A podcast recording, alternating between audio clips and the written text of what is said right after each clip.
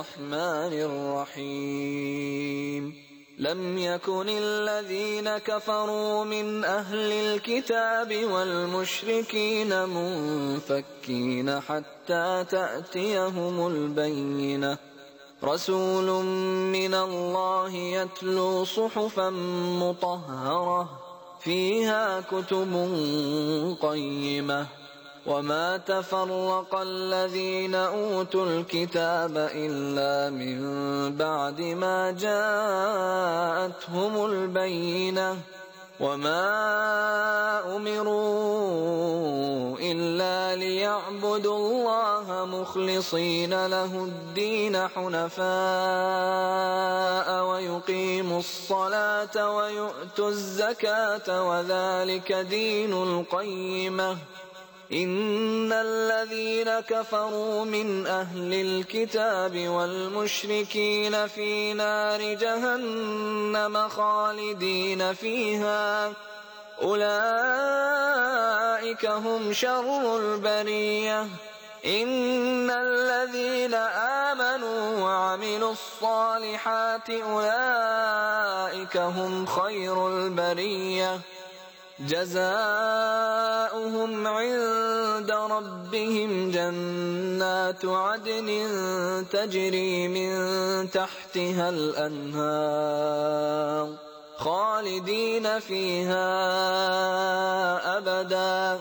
رضي الله عنهم ورضوا عنه. ذلك لمن خشي ربه.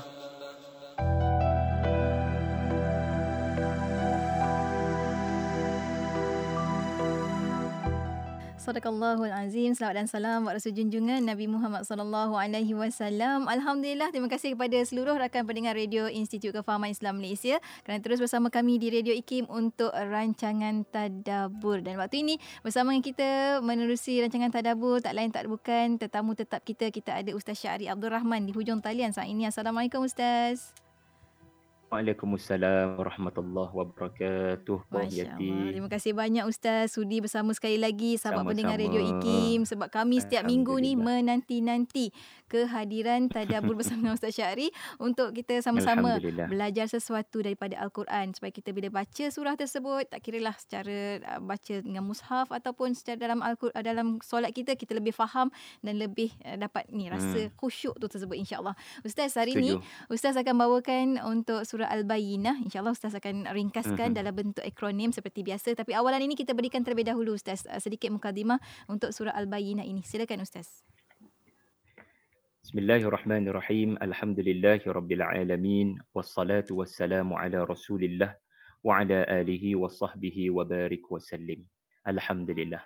Terima kasih pada Puan Nur Hayati Paradi, uh, penerbit untuk segmen Tadabur, seluruh para penonton, para pendengar setia ya dengan segmen tadabbur setiap hari Jumaat alhamdulillah. Surah Al-Bayyinah ya merupakan surah yang ke-98 di dalam Al-Quran kita. Ia mengandungi 8 ayat sahaja ya tetapi kelihatannya agak panjang sedikitlah ya insya-Allah. Mudah-mudahan semua diberikan kemudahan untuk hafal surah Al-Bayyinah. Surah Al-Bayyinah ini, ya, Al-Bayyinah, ya, Al-Bayyinah ini bermaksud bukti yang jelas dan nyata. Maknanya surah ini nak beritahu Al-Quran di dalamnya ada bukti-bukti yang terang, jelas, tiada kesamaran bahawasanya ia daripada Tuhan. Ia menandakan adanya Allah Subhanahu Wa Taala. Tiada sebarang keraguan kepada sesiapa yang benar-benar membaca Al-Quran dalam erti kata yang sebenar. Jadi ini makna lebih kurang ya kepada makna Al-Bayyinah. Baiklah, kita cuba cari beberapa faedah atau ibarah daripada surah ini. Barangkali semua boleh uh, catat lebih kuranglah ya. Uh, lapan faedah. Sebenarnya banyak faedah ya, tetapi sekurang-kurangnya ada lapan. Yang pertama sekali kalau kita lihat ayat satu ya, لم يكن الذين كفروا من أهل الكتاب والمشركين منفكين حتى تأتيهم البينة Ayat ini menceritakan tentang Al-Bayyinah bila datang seharusnya tidak berlaku sebarang keraguan. Namun duka citanya ada manusia walaupun al-bayyinah telah berlaku, dia tetap mencari alasan untuk tidak beriman. Sedangkan ya al-bayyinah ini bila berlaku ia membuka mata hati setiap manusia. B buka mata hati setiap manusia. Sebab Al-Bayyinah ini adalah perkataan Al-Quran gunakan kepada mu'jizat uh, Puan Yati. Mu'jizat. Contoh adalah kita nampak tongkat Nabi Musa bertukar jadi ular. Itu namanya Bayyinah. Ataupun unta Nabi Saleh keluar daripada gunung batu. Itu adalah Bayyinah. Nabi Isa boleh menghidupkan orang mati. Itu adalah Bayyinah. Bulan terbelah pada zaman Nabi sallallahu alaihi wasallam itu bayyinah dan Rasulullah sallallahu alaihi wasallam sendiri disebut dalam kitab Taurat jadi orang Yahudi dekat Yathrib dan kemudiannya Madinah mereka telah melihat cerita akhir cerita Nabi terakhir ini dalam kitab mereka dan tiba-tiba Nabi tu muncul depan mereka hijrah dan memang Seratus peratus dia punya profil dengan apa dalam kitab Taurat.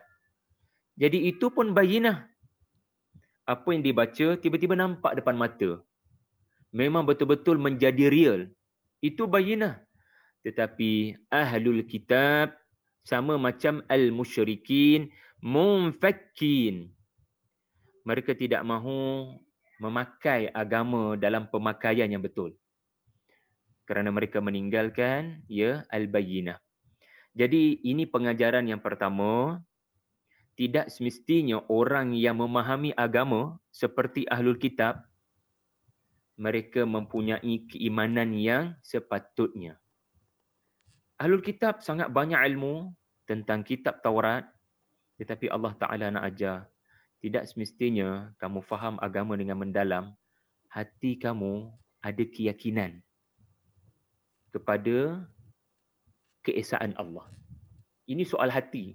Ini bukan sekadar soal ilmu, ilmu, ilmu, ilmu banyak. Zaman sekarang, zaman Google, seseorang ia boleh cepat belajar termasuk agama dengan Google, macam-macam cara boleh. Tetapi ia belum tentu boleh sampai ke dalam hati. Kan? Belum tentu banyak dengar, banyak tengok, ya lecture contohnya, tetapi hati akan terkesan belum tentu. Jadi ini penyakit sebenarnya. Penyakit orang-orang Yahudi sehingga Allah menyebut mereka dahulu ahlul kitab. Ya, itu yang pertama. Yang kedua kita nak belajar dari surah ini adalah ayat yang kedua, Rasulun minallahi yatlu suhufan mutahhar. Rasulullah sallallahu alaihi wasallam menyebarkan mengajar ayat-ayat daripada lembaran-lembaran yang suci dan bersih.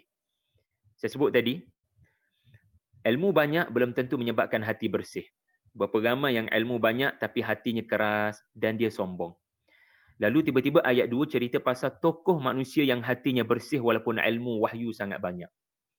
Rasulullah sallallahu alaihi wasallam mengajar wahyu suhufan mutahharah di mana lembaran-lembaran ini suci, tiada campur tangan makhluk dan menyucikan hati-hati manusia yang membacanya dan melakukan tadabbur. Penyakit hati ni akan keluar satu-satu. Satu-satu. Ya. Kalau hari ni orang biasa dengan stages kan, stage 4, stage 3, stage 2, Alhamdulillah lah. Macam tu juga penyakit hati ni. Kalau kita makin banyak baca suhufan mutahharah, dia patut makin buang, makin buang, makin buang. Makin baik prestasi hati kita. Jadi, pengajaran yang kedua adalah A. Ya. Ayat-ayat suci mesti disebarkan supaya lebih ramai orang selamat pada penyakit hati. Sebagaimana Nabi sallallahu alaihi wasallam menyebarkannya. Itu makluman puan Yati dan seluruh para penonton ketika surah ini turunkan. Ya. Dunia berada dalam kegelapan. Kalau saya saya boleh bacakan apa yang disebut oleh uh, Abu Hasan Ali An-Nadwi, beliau menyifatkan dunia pada waktu ini ya pertama sekali ya tokoh-tokoh agama Kristian mereka tidak bersama masyarakat bantu masyarakat. Mereka duduk bersembunyi beruzlah dalam gereja. Kemudian dari satu pihak lain pula yang gila kuasa yang mahu menakluk negara-negara, mereka guna agama juga untuk menumpahkan darah. Orang panggil holy war. Di sana sini, di sana sini.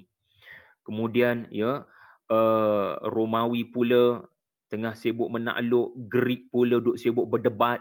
Semuanya atas nama agama belaka. India pula ini disebut oleh uh, beliau sedang membawa kepada uh, hancurnya sistem sosial. Lihat saja wanita-wanita mereka bagaimana dizalimi, semuanya menggunakan nama agama. Pendek kata, semua orang boleh klaim ini agama. Tetapi sebenarnya ia bukan daripada Allah Subhanahu Wa Taala. Ia direka-reka oleh makhluk. Tidak mutahharah. Tidak benar-benar suci daripada Al-Quddus, daripada Allah Ta'ala. Manusia campur aduk.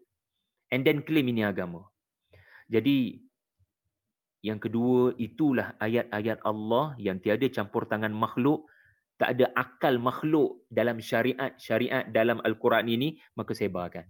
Ia akan memberikan kebahagiaan. Jadilah orang kata apa hari ini kluster, ya, kluster kebaikan.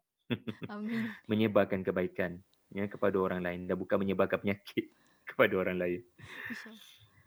Okey, yang ketiga, mm-hmm. why? Dalam ayat yang ketiga, ya, kita dapat lihat Allah Taala menyebut dalam tiga kalimah sifat kepada Al-Quran. Fiha kutubun qayyimah. Dalam Al-Quran ini ada kutubun. Ada peraturan-peraturan yang bertulis maksudnya tidak mengalami perubahan.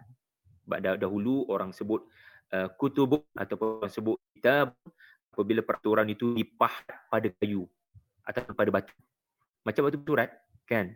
Jadi bila dipahat syariat itu tak akan boleh berubah. Ya? Tidak boleh mengalami perubahan sampai bila-bila. Sebab tu dia dipahat.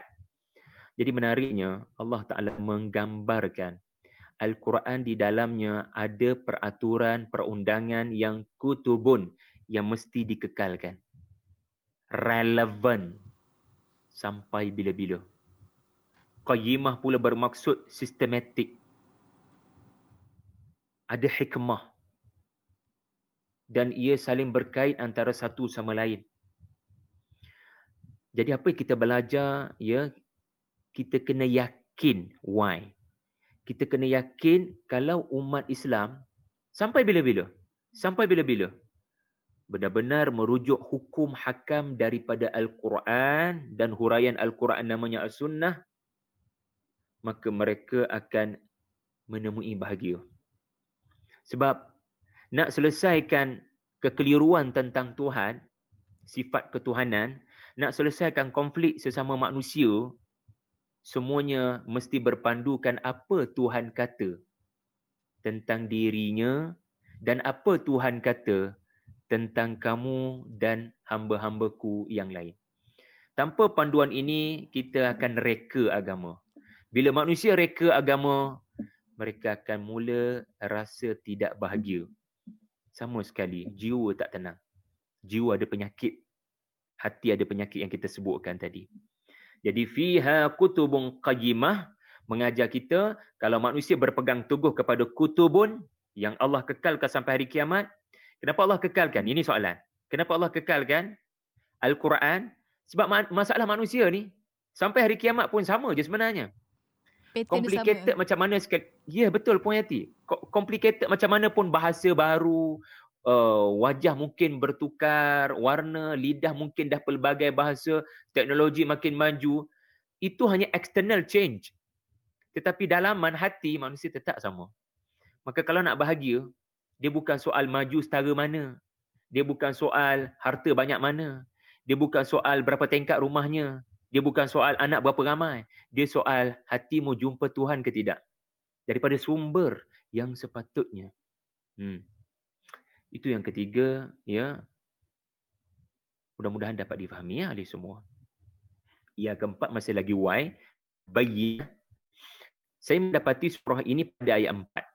وَمَا تَفَرَقَ الَّذِينَ أُوتُوا الْكِتَابَ إِلَّا مِنْ بَعْدِ مَا جَاءَتْهُمُ الْبَيِّنَةِ Allah menceritakan tentang perpecahan yakini why yakini perpecahan bukan daripada ajaran Islam walaupun ia mungkin keluar daripada mulut ataupun lidah orang yang kelihatan mengajar agama. Sebab ahlul kitab, ahlul kitab, para pendeta, kita ambil contoh Bani Israel. Bila Maryam alaihissalam memerlukan penjaga, ya wakafalaha, memerlukan orang yang jaga sebab ayah dah meninggal dunia Imran. Sedangkan beliau nak diberikan tugas-tugas untuk memakmurkan Masjid Al-Aqsa. Jadi Nabi Zakaria, Nabi, Rasul nak jaga Maryam.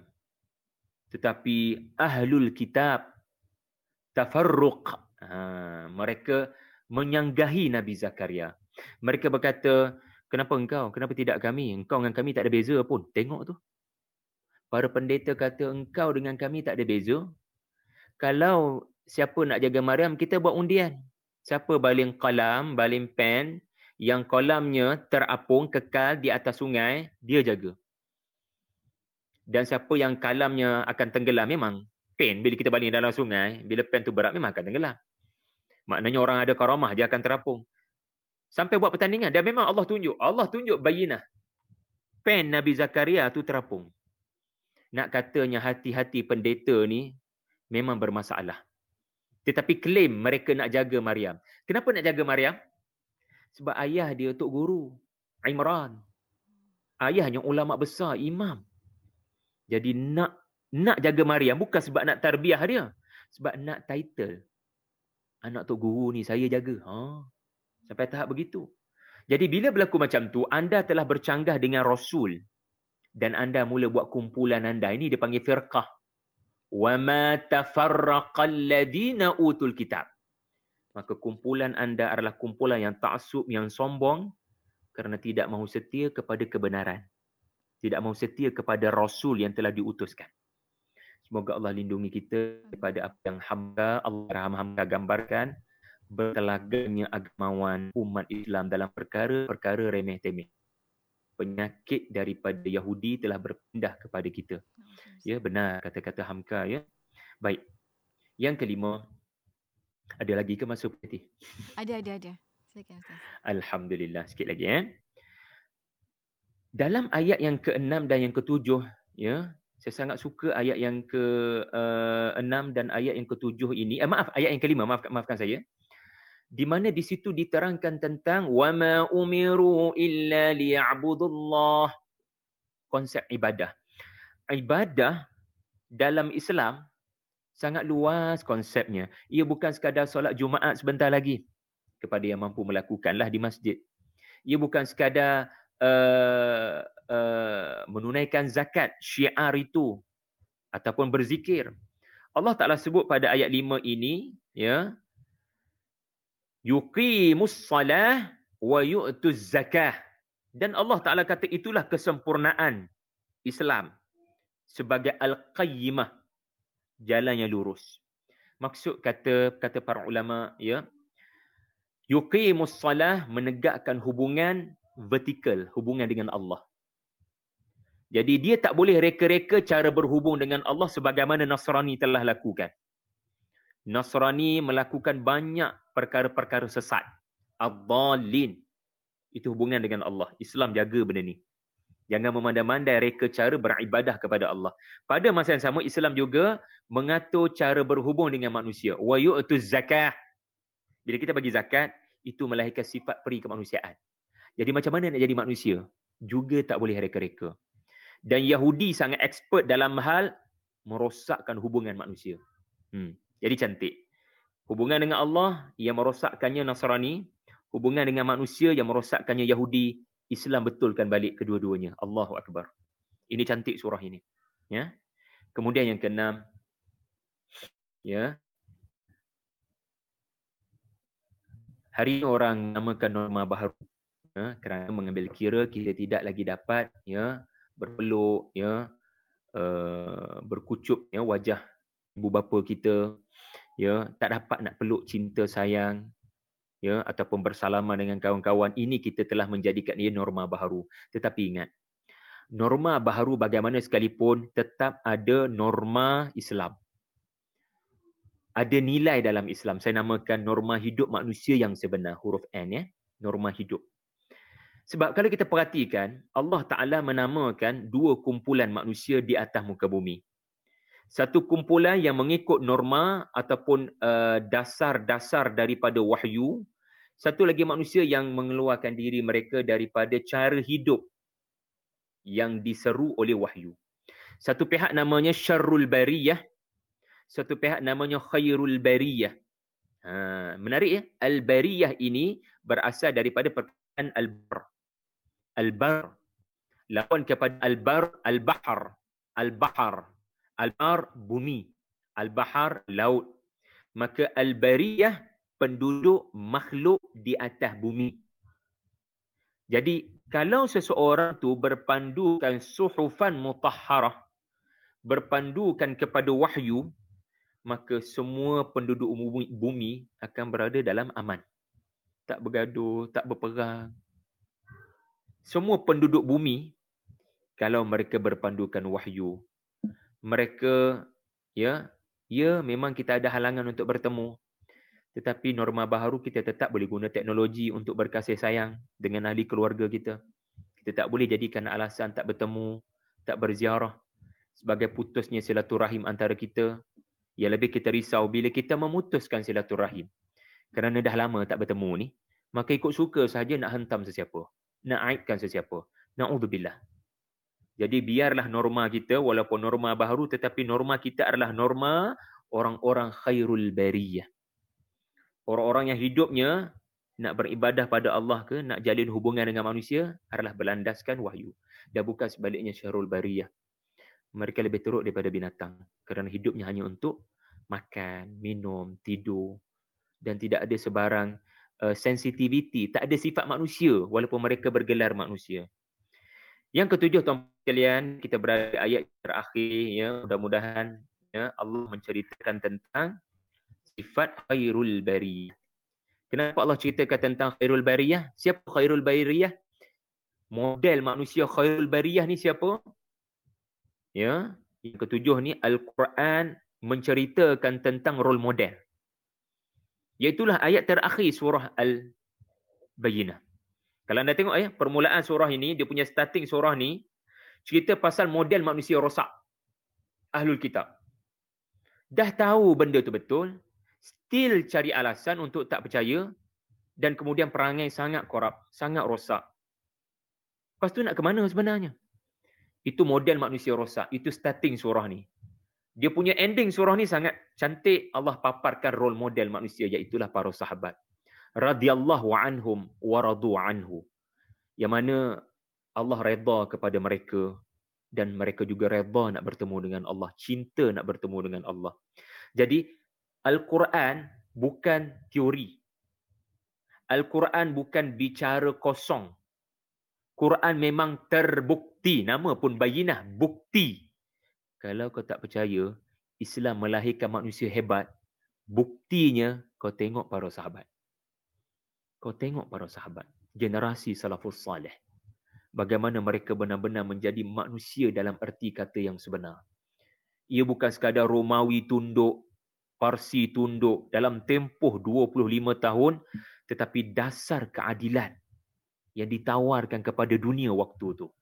Dunia tercengang dengan kerajaan Islam Madinah kecil sahaja kuasanya. Tetapi apa yang berlaku di dalam kerajaan tersebut?